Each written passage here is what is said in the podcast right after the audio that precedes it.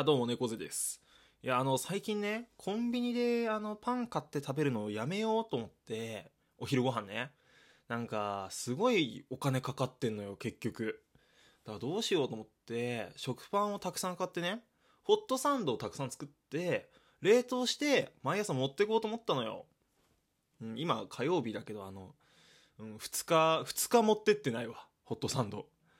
うん、邪魔です。えー、青い火曜日、今週もよろしくお願いします。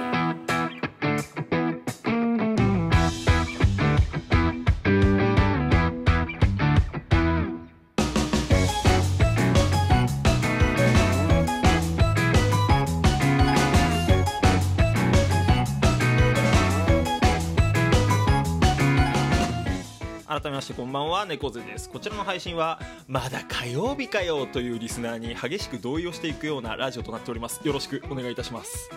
えー、もうまだ火曜日ですね。なんかこうくがつ入ってね、もうあ今年あと何パーセントですねとかさ、ツイッターとかそういうので見ましたけど、関係ねえから。まだ火曜日だからだ。結局さ、年単位じゃないんだよな人生って。あの週単位だからね、いっしゅうかんでひとつだから。はい、よろしくお願いします。さあ先週はですね、まあ、初回だったんですけど、すげえ再生数になってまして、なんか待っててくれた人も結構いるんですかね。ありがとうございます。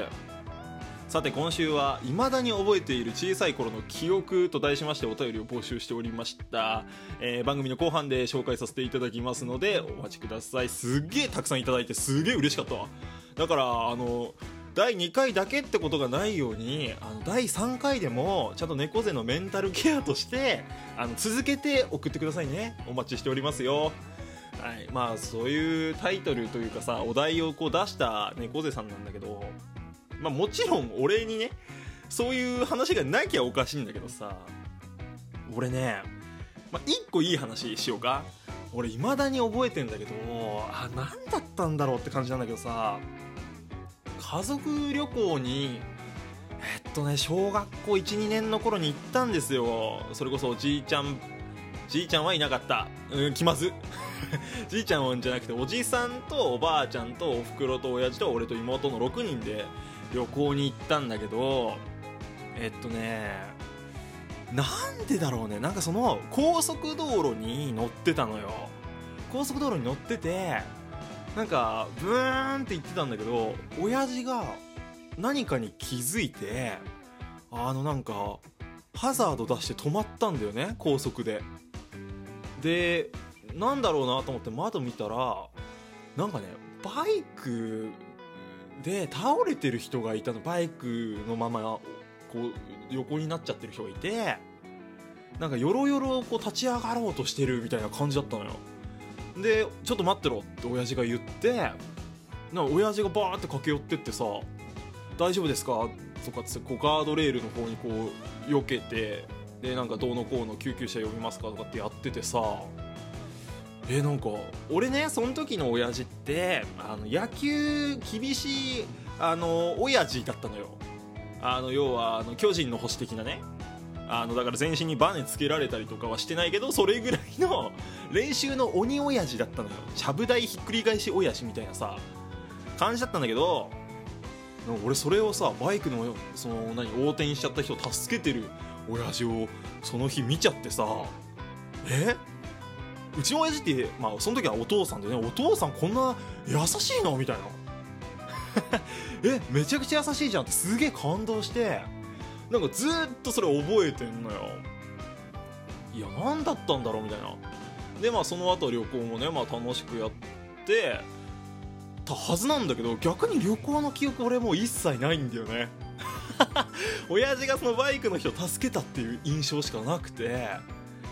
えあれ何だったん、なんでそんな記憶残ってんの俺みたいなさ感じだったんですよ。でねこれ続きがあってさ、まあここまではすげえいい話ですよね。でまあちょっとそれから月日が流れて、まあ俺も今もうにじゅう超えてさ、にじゅうよんですよもうすぐで、なんかはたちなりたてかはたちになってもう少ししてからぐらいで、なんかふたりで酒飲むことがあったの、居酒屋で。そうそうそうそうでなんかその時に、まあ、昔話とかも当然ね出てくるわけで、でその時に俺言ったのよ、いや親父覚えてるっつって、まあ、どっか旅行行く時になんか高速かなんかの道路でそのバイクでなんか転んじゃった人がいてさ、それを親父が助けたの俺未だに覚えてんだよっつってさ、も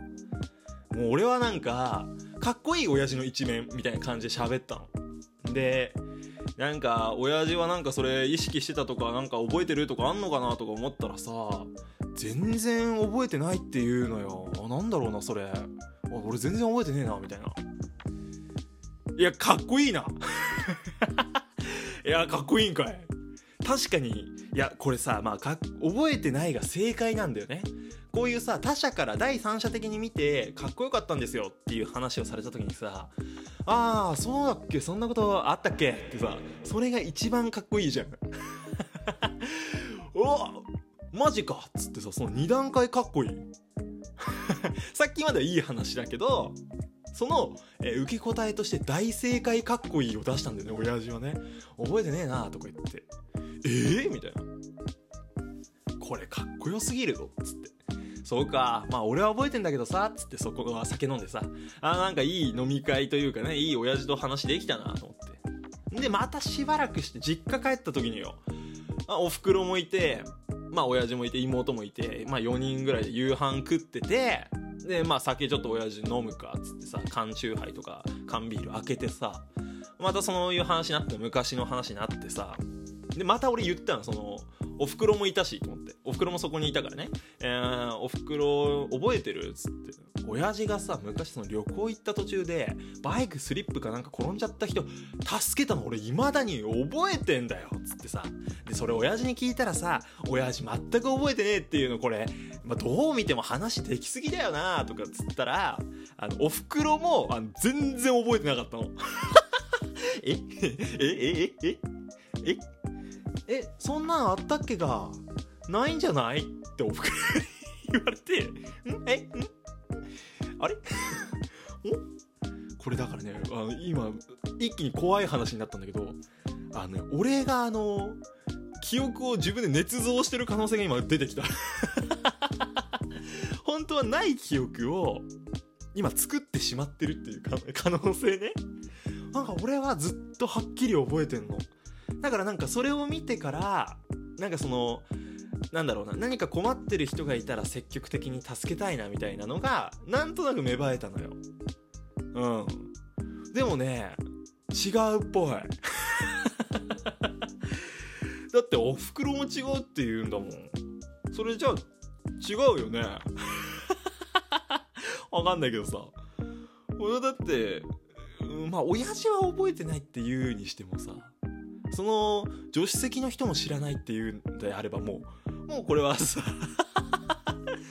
いや何だったんだろうな。俺はそれすげえ親父がかっこいい人っていう印象でなんか頭にこう残ってるんだけどね。まあこれがな、俺がこう記憶の中にすごい鮮明に残ってるはずの記憶っていう話でした。うーんどうなんだろうね。まあ、他にもいろいろあってさ、俺あのベランダがすげえ錆びついてたのね、昔住んでたあのアパートが。それ口に入れちゃってお袋に指死ぬほど突っ込まれたとか、あとなんか洗濯物置き場に置いてたその洗剤 を, をさほらこちっちゃい軽量カップみたいに入れるじゃん、あの洗剤のあの蓋蓋に入れるじゃん。それ俺がなんか飲んじゃってなんかやばかったとか、なんかねそういう話はなんかあるらしいんだけど、俺はあんまね覚えてないんだよね。だからさ、なんかどれを覚えててどれを忘れてしまってるかっていうその線引きがさ、なんかいまいちよく分かんないよね。こうやって考えるとね、なんか自分の中で強く意識したとか認識をなんかせざるを得なかったとか、なんかそういうことじゃないと残らないのかね。だからそういうなんか重大事件系、あでも覚えてるわ俺一個。まあこの前てか前もなんか俺ラジオとかで喋ったけど、なんかね妹が初めてさんさいぐらいの時花火をあのやって、手持ち花火ね、でにーにーだっけかお兄ちゃんだかなんか言いながら、あの手持ち花火持ったまま俺にこう抱きつこうとして、俺あの腹にすごいやけどをしたっていう。あれは覚えてるし傷跡も残ってるわ。ああそれは覚えてんだよな。まあ、話が面白すぎるからね。あだからナルトの螺旋岩みたいなことになったからね、お腹あれ何だったんだろうな、マジで覚えてんな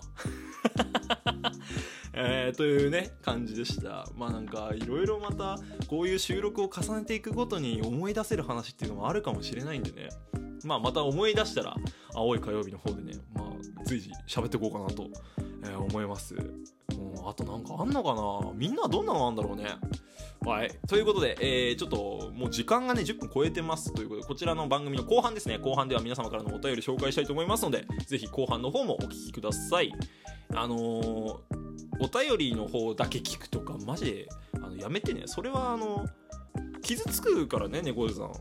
うん、猫背さんそういうのさあの結構敏感なんだよそれこそあの記憶に残ってあのいつまでも言うってことをあのしかねないので、あのこの後も絶対聞いてくれよなよろしく頼むよ。